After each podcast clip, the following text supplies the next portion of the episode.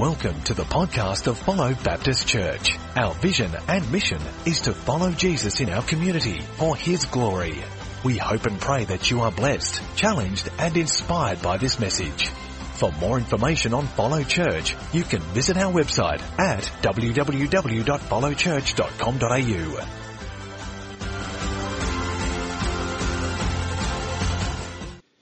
Do not rebuke an older man harshly, but exhort him as if he were your father.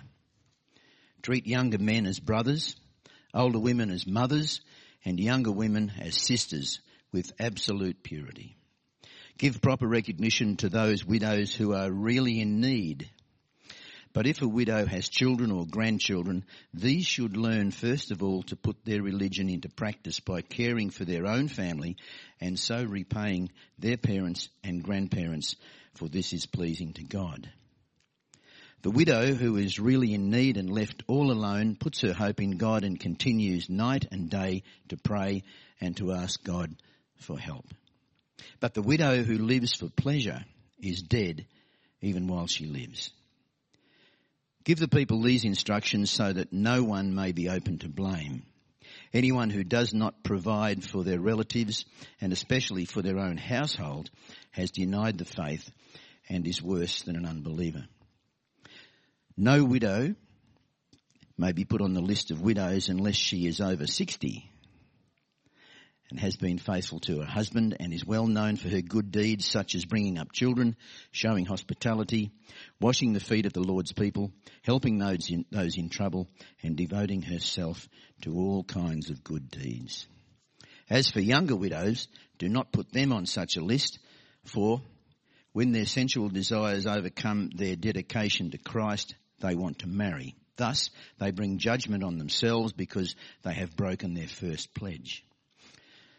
Besides, they get into the habit of being idle and going about from house to house.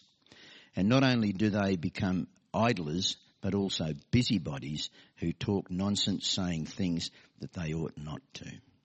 So I counsel younger widows to marry, to have children, to manage their homes, and to give the enemy no opportunity for slander. Some have in fact already turned away to follow Satan.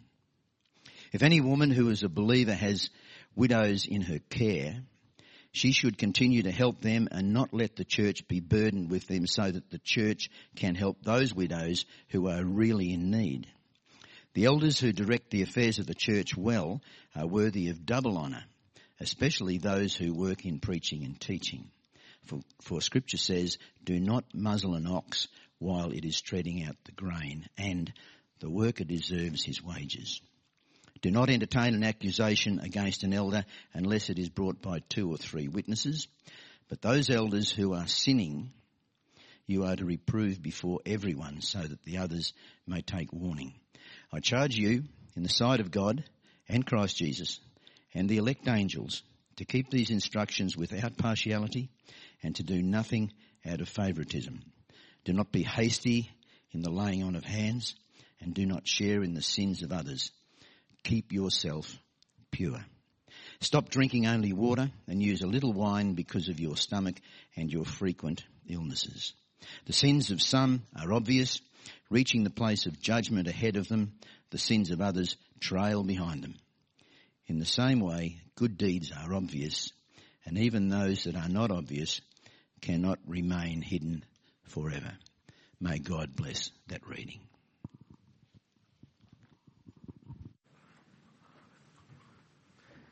Thank you, Peter. Well, all of us have experienced family at some level in our lives.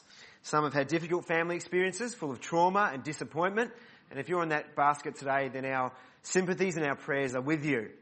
Others are blessed enough to have had families that are supportive and loving and overall it's been a positive experience. And I've got to say that I'm fortunate enough to be in the latter category. I grew up in a loving family with godly parents and by and large it was a happy and enjoyable experience. I'm also blessed with my immediate family to have a wife and kids who I love with all of my heart, and I'm pretty sure they love me as well. Most of the time. But I remember the day when my immediate family really commenced. It was a day when I was 19 years of age at Mentone Baptist Church, and a blonde bombshell walked in the front doors. Her name was Betty. No, only joking. It was Kim. And she walked in the front doors, and I remember there were two things I remember about Kim on that first day. The first thing I remember thinking was, man, she's alright. Wouldn't mind getting to know her, she's pretty cute. The second thing I noticed about her is that when she saw me, her eyes went really wide, and I'm pretty sure she was thinking, what a babe. That's the way I remember it anyway. Kim might tell you a very different story, so please do not ask her after the service.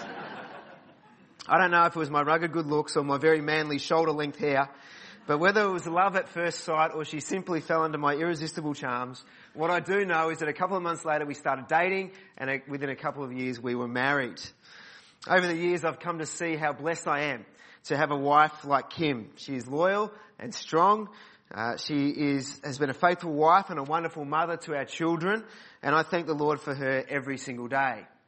Now some of you would be aware and some of you wouldn't be aware but I met our oldest daughter Adele on the same day that I met Kim. Kim was a single mum at a very young age. Kim was, uh, Adele was six months old when I met Kim. And over time I fell in love not just with Kim, but also with Adele. When we got married, I was 21 and Kim had just turned 20 and we moved in together. It'd be fair to say that there were many adjustments that we needed to make and at times we lacked the maturity to um, properly make those adjustments. People say the first year of marriage is the most difficult. Now, if you're getting married soon, if you're a young person here, don't let that be a self-fulfilling prophecy over your marriage. Because I know many people in their first year of marriage has been wonderful and fulfilling and enjoyable. Uh, it's just that Kim and I aren't one of those couples. In fact, this week I asked her, uh, what's one word you'd use to describe our first year of marriage? And without batting an eyelid, she said, dreadful.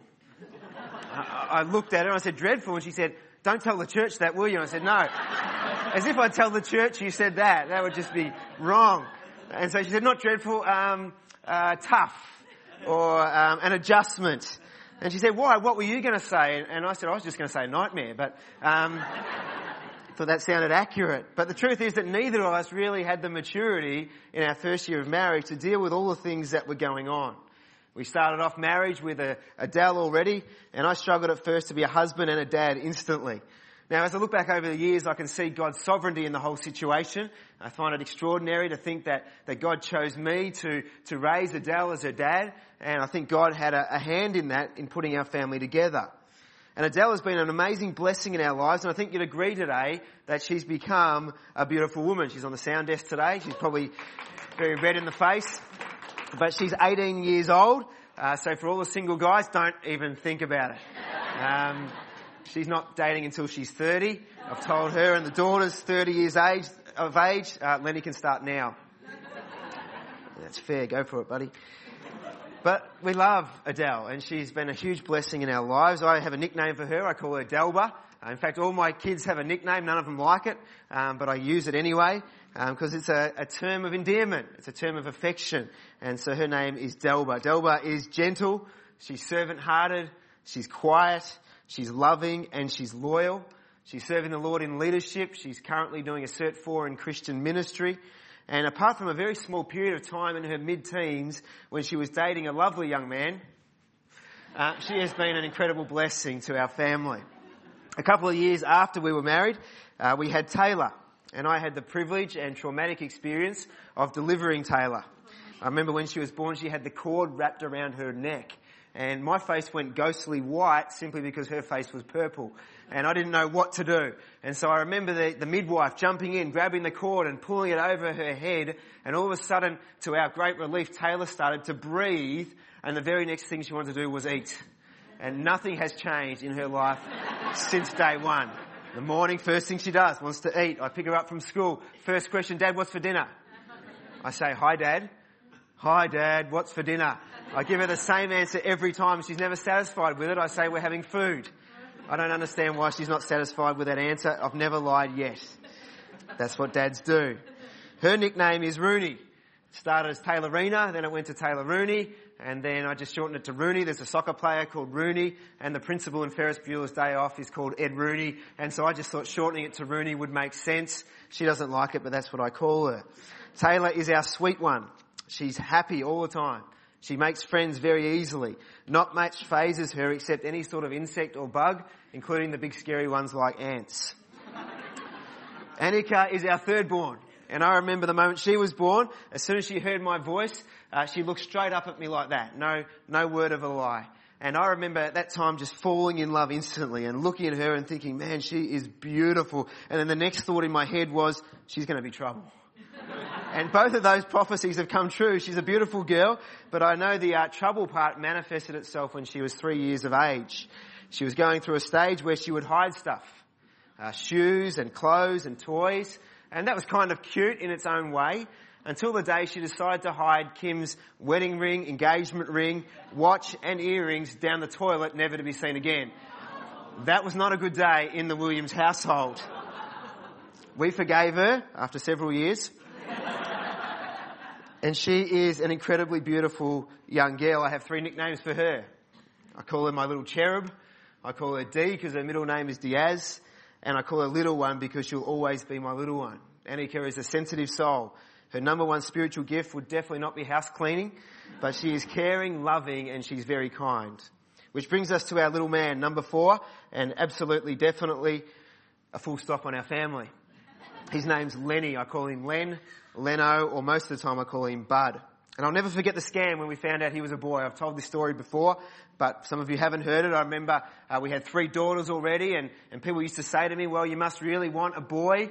And I used to give the political correct answer. You know, the politically correct answer. No, as long as the baby's healthy, right? You said that yourselves, most of you. I said it as well. But I remember going for the scan and the lady scanning uh, Kim's tummy and she said, baby is a boy. And I'm like, yes! and, and they turned around and looked at me and I said, that came out loud, didn't it? And, and they said, yes, it did, very loud. Um, but I was stoked to have a boy and I remember the moment he was born. It was a real sense of relief. A relief because Kim had been pushing too long for someone with a heart condition. Um, so it was a relief that he came out, but also a relief because I had people in my life who I no longer talk to who said that sometimes those scans are wrong and it might actually still be a girl. And so I remember the moment he was born, he was like Annika, he looked straight up into my eyes. I saw his eyes and I looked down and I was like, it's a boy. Never been so happy, uh, to see that area of the body. Um, but that day, I was very happy to know that I now had a son. And he's been an amazing gift to us. He's a lot like Taylor. He's a very happy, easygoing, fun, cheeky little boy. And he's daddy's boy. Even though if you ask him, he'll say he's mummy's boy, but he's wrong. He's daddy's boy. and so as a family, we've had many highs and we've had many lows. Our wedding day, our honeymoon, the birth of our children, the milestones of our family, building houses, moving houses, making friends, losing friends, joy, disappointment, moving churches, moving suburbs, changing schools, surgeries, diabetes, succeeding, failing. But the thing is, we've done it all together. And the truth is that each person in our family is unique. And each person in our family brings something to our family that enriches our family unit. And there's no doubt that over the years, by sticking at it, through thick and thin, our love for one another and our relationship has grown in richness and it's grown in depth um, because we've persevered. And so you're probably thinking to yourself today, why are you telling me all about your family. Well, the first reason is that you've got to uh, have an AGM in a few weeks, and one of the agenda items is that you've got to call a senior pastor or a lead pastor. And so I thought it was only fair you know everything about me before you uh, appoint me, so you can make an educated decision. But the second reason is that we get to 1 Timothy 5 today. And I think that Paul is making the point that church is so much more than just a gathering once a week on a Sunday. But being part of a church saved by Jesus Christ and brought together actually makes us family. And so look around you today and you'll see a bunch of people, not just people you see on a Sunday, but what you see around you is family. And one of the things I love about the family of God is that I, I look out and I see all sorts of cultures.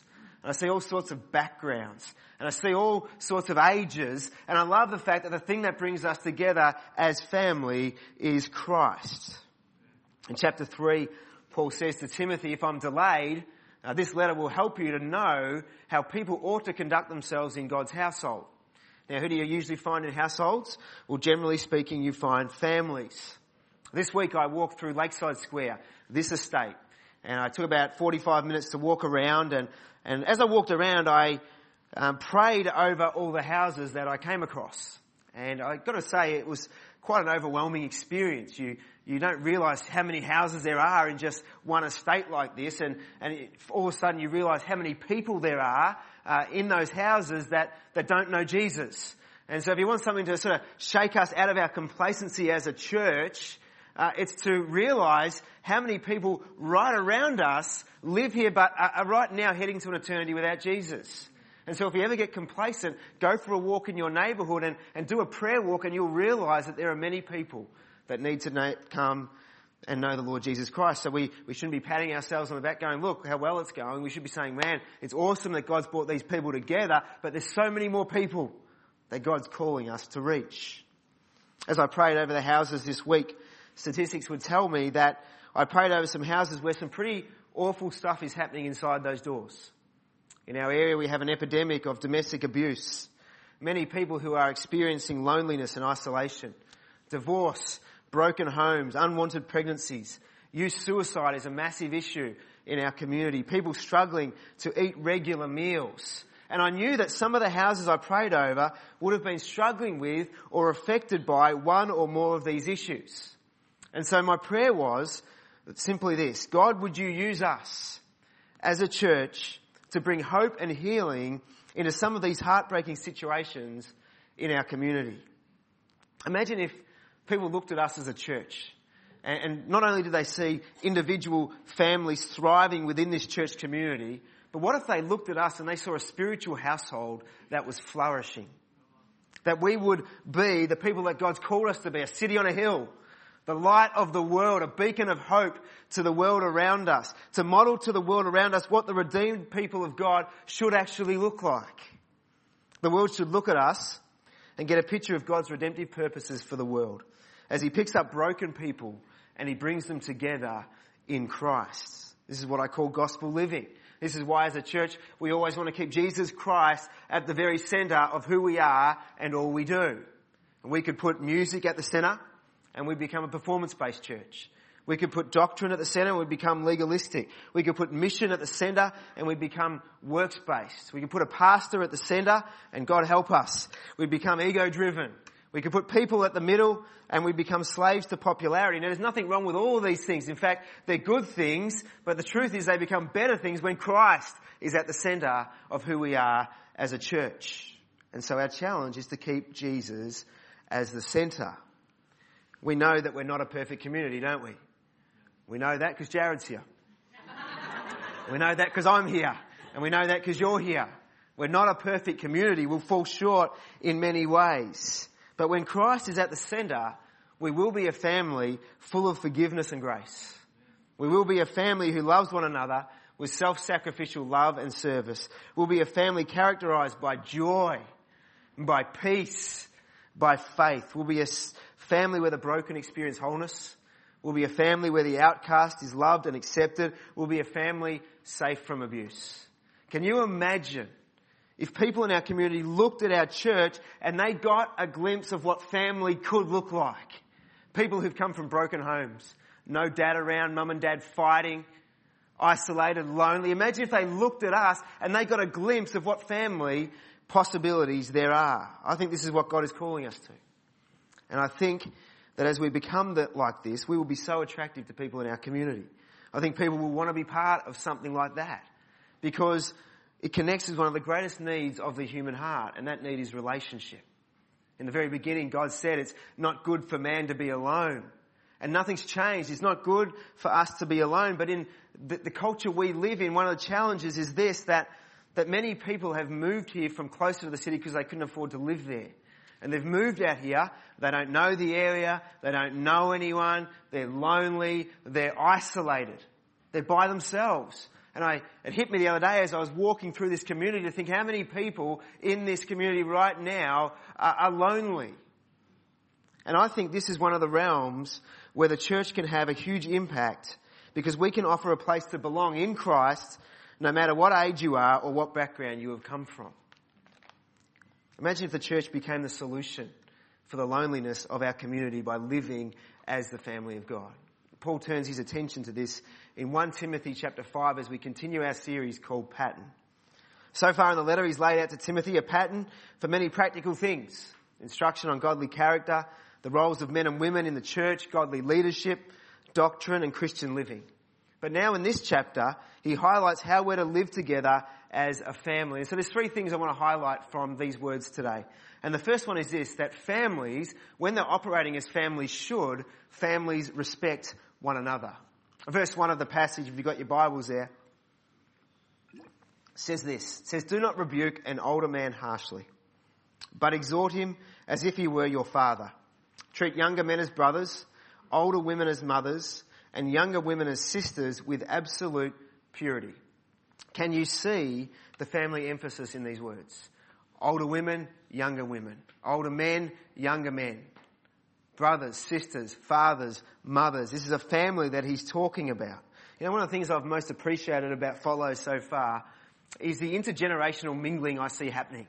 I see it when people gather in houses during the week. I see it after our services. I see it in the way we interact with one another. And, and I watch older men with younger men and I watch older women with younger women. And it's a beautiful thing to see this mingling of family because family is made up of all different ages. And I love that. I love that um, we're a church that, that gathers together different ages loving one another because I think a lot of the time in church life, we see a, an, an, argument going on, don't we, between the older generation and the younger generation. And they talk about all the negatives of, of what makes us different and why we don't get on. And, and basically it boils down to the fact that, that older people love really loud drums. And they just want loud music, whereas young people just can't get enough hymns, right? Isn't that right? I can't get the young people to stop talking about hymns. I can't get the old people to stop talking about the drums they love. And so it's very hard to get them to work together. But what we need to realize is that it's a real blessing a, having a variety of ages because we don't compete with one another. We actually complement one another. And we all play a really unique role in what makes a church such as this a family. And so in this passage, Paul gives Timothy instructions on how to foster this kind of culture bearing in mind that he was the pastor of the church. And he starts by saying, Timothy, treat the older men with respect and hold them up as you would hold up your father. Now, I have an earthly father and I'm very blessed with the dad I've got. He's been an incredible role model, uh, a man I look to, a man that's led our family with integrity and incredible love. Um, but I also, also have been very blessed to have older men in, in my church experiences that have also been like spiritual fathers as well. They've invested into my life and they've sown into my life and I'm a much better person as a result of what they've given. And so this is what Paul's saying to Timothy. He's saying, don't underestimate the older men in your church. But look at them like they're your dad. Don't see them as outdated or old or irrelevant because you need those men in your life.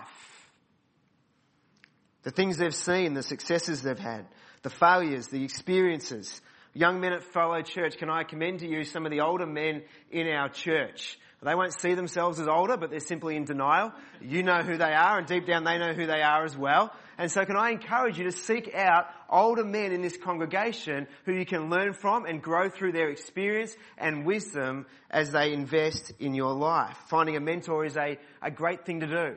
And so as John said a moment ago, I'd encourage you to seek out those men that you can learn from. It's a beautiful thought, I think, to, to think that people can come from broken homes with no father around and they can come into a church like this and the dad they never had, they can find in the spiritual fathers in a church such as this. They can experience wholeness and healing that comes from a church family. So don't underestimate the older men in the congregation. He then says, treat the younger men as brothers. I love this. This is discipleship, isn't it? Uh, don't, don't forget the older men. They'll invest into your life. But now, don't forget the younger men. Invest into their life. What you're learning from the older men is now flowing down into the younger men. This is what we call discipleship. Timothy, don't look down on the younger men. Don't be condescending. Don't set yourself up here like you're here and they're here. No, no, treat them like brothers. Now I've got brothers and we stick together. We fight shoulder to shoulder. We're arm in arm. We love one another. We want to see each other flourish in life. And so treat the other guys in the church like your brothers. Treat the older women like you would your mum. Now, let me make it clear, there are no older women in our church. There's just some more mature women in our church. Um, but we do have some more mature women and that's wonderful. And it says, Paul says to Timothy, treat those women like you treat your mum. Now Paul's making the assumption that Timothy is a good Christian man that would treat his mum nicely. And maybe the Holy Spirit's working on some of us today. Maybe you don't treat your mum the way you should. Maybe you uh, underappreciate her, take her for granted. Uh, maybe today you could go home and change that this afternoon. Call her up, tell her you love her, send her some flowers, do something to show you appreciate her. But treat the older women like you would your mum. Honour her, honour them, value them, cherish them, respect them. Then he says, treat the younger women like your sister. Now I never had a younger sister. I had two brothers and uh, we used to fight and we used to, you know, rough and tumble. We did all the stuff brothers did. And to be honest, back then I never really wanted a sister. I know my mum did. And I know when I, we started pushing out kids, uh, and they were daughters, she was stoked because the, uh, the scales were starting to tip back in her favour. And I know she was very happy about that. But now I, I know I have many sisters.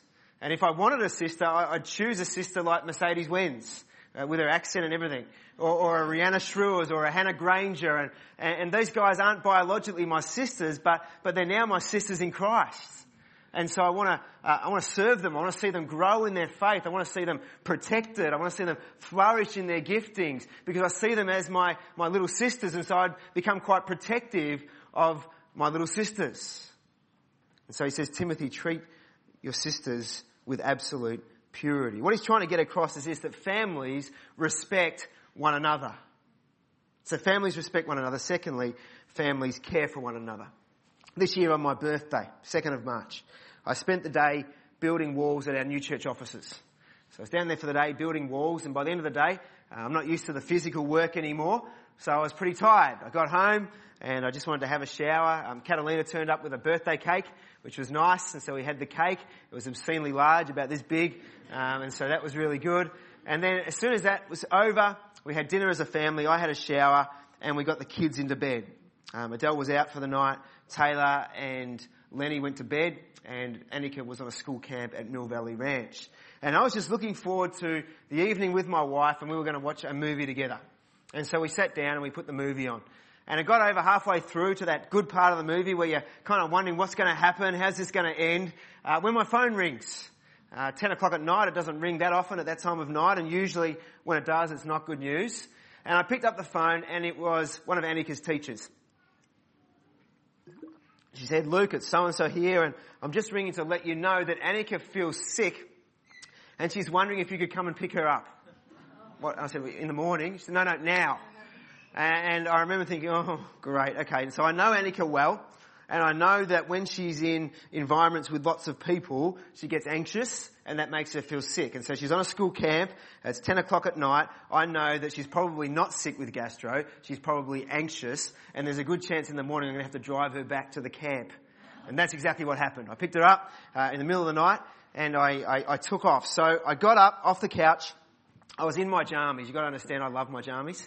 It's my favourite time of the day. And when I get in the jammies, it's like the point of no return. I'm not going anywhere once I'm in my jammies. And so I've got to take my jammies off, get my clothes back on, get in the car, drive into the middle of nowhere. I don't know if you've ever been to Mill Valley Ranch, but it's scary at night. I mean, it's in Tynong North and there's unsolved murders there. And, and, like, I'm in the middle of the night, you know my history with GPS, I'm lost in the back streets of Tynong North thinking, that killer might be here right now, I might never make it out of here. Eventually, after about half an hour of being lost, I found my way to Mill Valley Ranch, and I picked up Annika and took her home only to take her back to camp the next morning. Now, did I want to go and pick her up? Uh, was I excited about it? Uh, was I thrilled to go and to leave the movie and to leave my wife and to put my birthday aside? To be honest, not really. I wasn't really that thrilled about it. Did I do it? Yes, in a heartbeat. Why? Because she's family. And even if it's just anxiety, I want to be there for my little girl. I want to protect her. I want to wrap her up in my arms. I want to love her and I want to go and be with her. And so I went and got her. And this is a picture of what it's like for us as church. We're to love one another like that. Uh, my concerns should be your concerns. Your concerns should be my concerns. This is what the Bible calls bearing one another's burdens. Loving one another sacrificially. Families care for one another. At Follow, we talk a lot about being missional. And we talk a lot about our desire to, to reach people in the world around us, to be a blessing everywhere we go. And I think for a church that's less than a year old, we're doing some really significant stuff in our community. And I'm so grateful to be put with a bunch of people who just want to serve the local community. Uh, in a few weeks, we're looking to start a food van, which is going to be stationed down at Pakenham Station two nights a week. At Bourke Park there. It's a notorious crime hotspot. A lot of people that are struggling and hurting sort of congregate there. And so every Tuesday and Thursday night from 6 till 9 p.m., we're going to be there, giving food and more importantly, giving friendship. We're going to be partnering with an organisation called Orange Sky, who were the Young Australians of the Year this year. And they've got a, a, van where they have washing machines and dryers on the back, and they go around and they wash and dry clothes for homeless people. They've just done a new initiative where they've got another truck with a, a shower block on the back, and so people can have a warm shower. And so we're going to be gathering together an initiative that we're calling the Bless Collective, where we're collecting, collectively working together to actually bless our community. And it's a wonderful thing. This week we've got Seth Franco from the Harlem Globetrotters in the USA coming down to the southeast of Melbourne and as a church we're hosting him in five schools. And he's going into those schools and he's going to talk to kids about the things that they're struggling with resilience, bullying, self-esteem, confidence, decision making, their future. And we believe it's going to be a huge blessing as we come alongside the schools to work with them. We have a breakfast program every Tuesday morning at Officer Secondary College where once again we provide food and a place for friendship. We have a mainly music playgroup for young mums that meets in this building for young mums and dads to gather from our community and find relationship. We have an MCG group that does care packs full of washing powders and detergents and another one full of personal care items and sometimes full of food. And we give them out to people in our community who are struggling. And so as a church, we want to be a blessing. And we make no apologies for that. We're here and we believe this region, God's called us here, and this region should be a more blessed region because God's placed Follow Baptist Church here.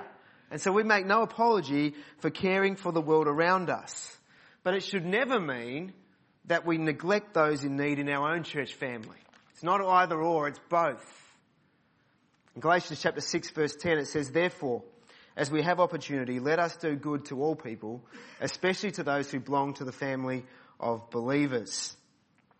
There's a lot of teaching in the Bible about caring for those on the outside of the church family. But Paul now turns his attention to those on the inside of the family.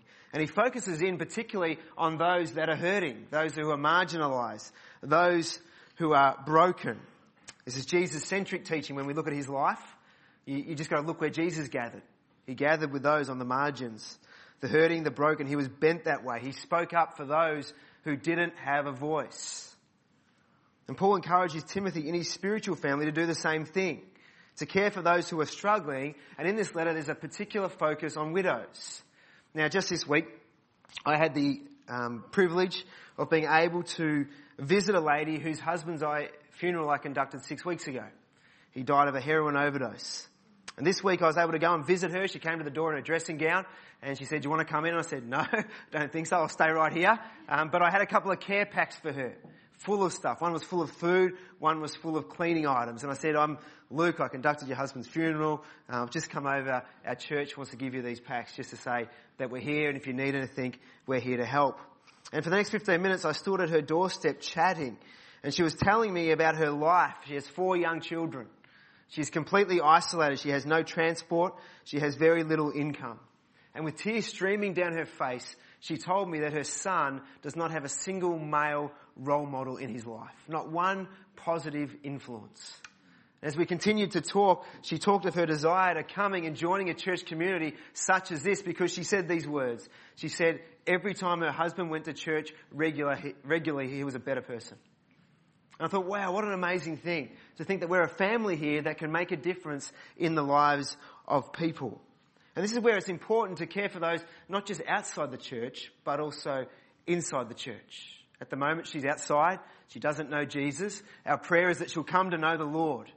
But if we care for her before she knows Jesus, and then she eventually comes here, gives her life to the Lord, and becomes part of our church family, and no one talks to her, then it's going to be counterproductive, isn't it?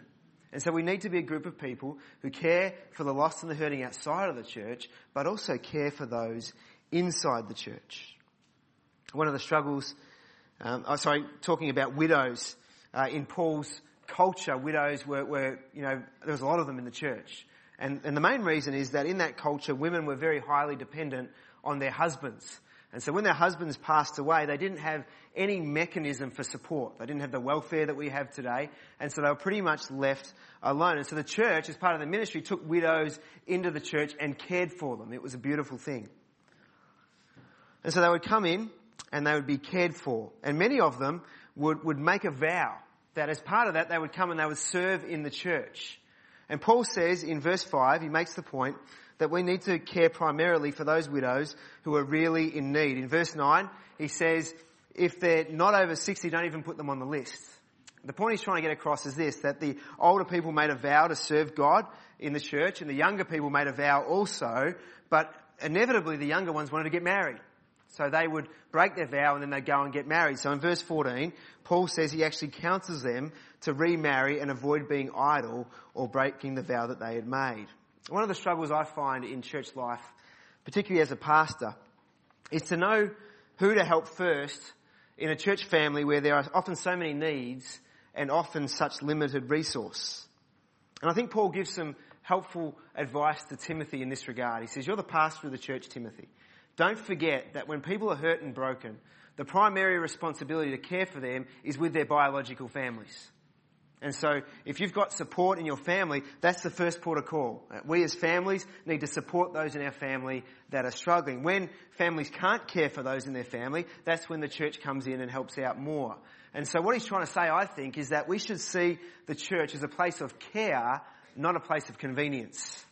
It's not like, oh, well, my mum and dad are struggling, but they're at the church, so they can take care of it. No, no, your responsibility is to care for your family, and when you can't, and when people don't have anyone to care for them, that's when the church comes in. And so we're there for care, not for convenience. The whole point of this part is to say that families respect one another, but families also care for one another. And so he finishes this passage by then turning the conversation to elders. It seems a bit strange, doesn't it? Okay, families, you've got to care for one another. Families, you've got to um, uh, respect one another, but now he turns to elders. Why does he do that?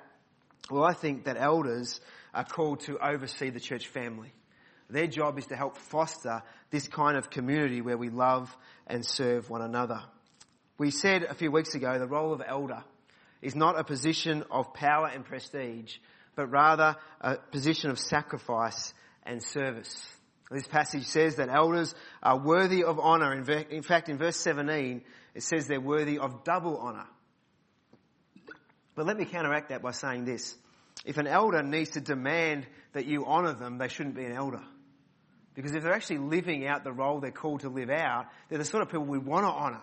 We look at their life, we see these people are people that are sacrificing for the congregation, caring for the flock. They love God's word, they're prayerful, they're spirit led, and they're not just opinion led, they're spirit led people. They're the sort of people that we look at and go, wow, I want to be like that person. And I've got no problem honouring and respecting that person because they're living out what they're meant to live out as an elder. It says elders are worthy of honour, but they're also worthy of their wages. In verse 18, it says, do not muzzle an ox while it's treading out the grain, and the worker deserves its wages. Now, we're going to have elders in a few weeks. I'm not sure if they'd like to be called oxes. Um, I'm not sure whether they, they take that as a compliment, but I think the word ox gives a bit of a, a demonstration on what elders should be. Oxes are strong, they're dependable, and they're hardworking, and elders should be as well. In scripture, the term elder is interchangeable with pastor and overseer.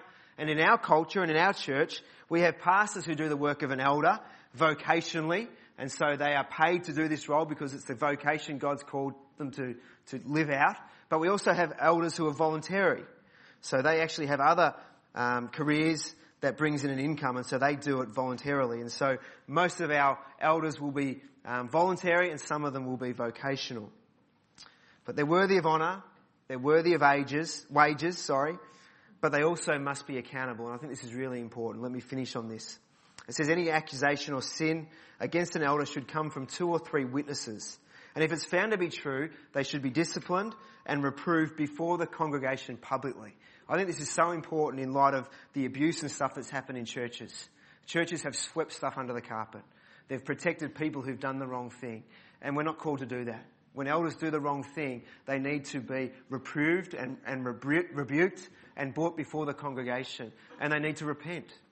And, and we need to be completely transparent with that. And so you've got what you need to actually keep our elders accountable. Verse 22 says it's very important that elders are appointed wisely and prayerfully. Verse 22, don't be hasty in laying on of hands. This is talking about the appointment of leadership. On the 5th of June, we're appointing deacons and elders, God willing, and you'll be able to vote on that as the members of the church. But let's not appoint people hastily.